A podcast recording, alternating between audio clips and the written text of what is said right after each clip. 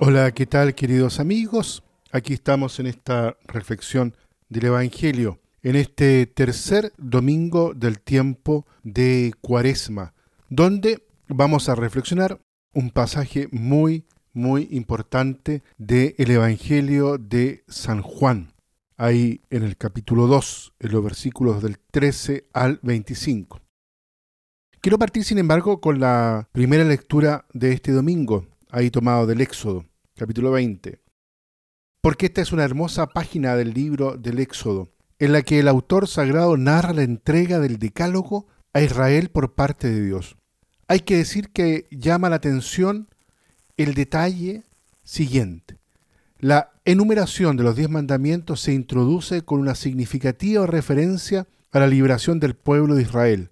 El texto dice, Yo soy el Señor tu Dios que te saqué de Egipto de la esclavitud. Es decir, el decálogo, los mandamientos, quieren ser una confirmación de la libertad conquistada. En efecto, los mandamientos, si se analizan en profundidad, son el instrumento que el Señor nos da para defender justamente nuestra libertad, tanto de los acontecimientos internos de las pasiones, como también de los abusos externos de aquellos maliciosos. Aquellos no de los mandamientos, en realidad le corresponden a ellos otros tantos sí al crecimiento de una libertad auténtica. Conviene subrayar también una segunda dimensión del decálogo.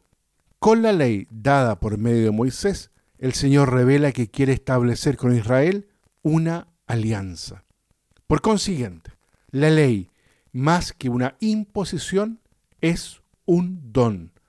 Más que mandar lo que el hombre debe hacer, realizar, quiere manifestar a todos la elección por parte de Dios.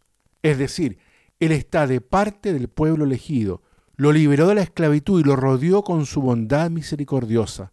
El decálogo es el mejor testimonio de un amor de predilección.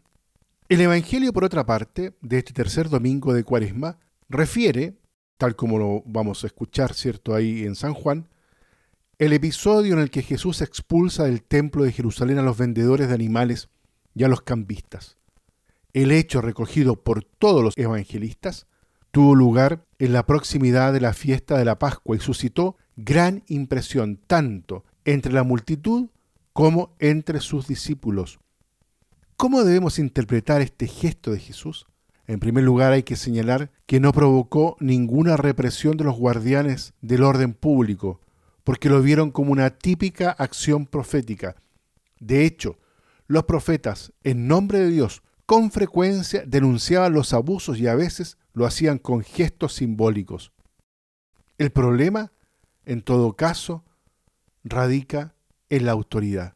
Por eso los judíos le preguntaron a Jesús, ¿qué signo nos muestras para actuar así? Demuéstranos que actúas verdaderamente, por lo tanto, en nombre de Dios.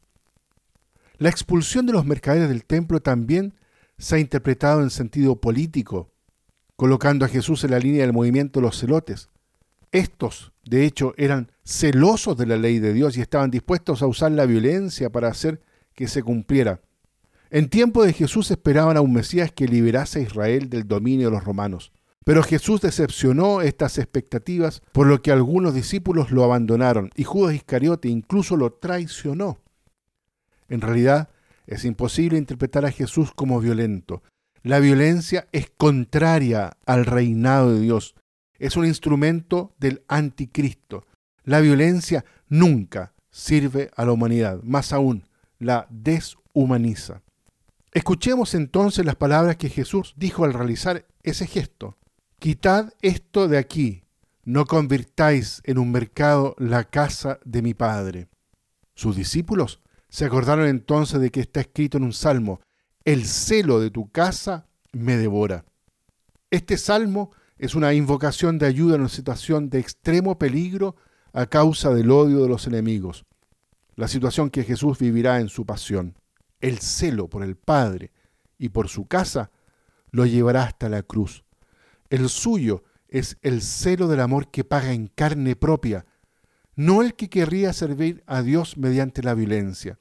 De hecho, el signo que Jesús dará como prueba de su autoridad será precisamente su muerte y resurrección. Destruid este templo y en tres días lo levantaré.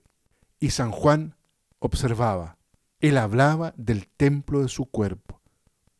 Con la Pascua de Jesús se inicia una nueva forma de dar culto a Dios, el culto del amor y un nuevo templo que es Él mismo, es decir, Cristo resucitado, por el cual cada creyente puede adorar a Dios Padre en espíritu y verdad.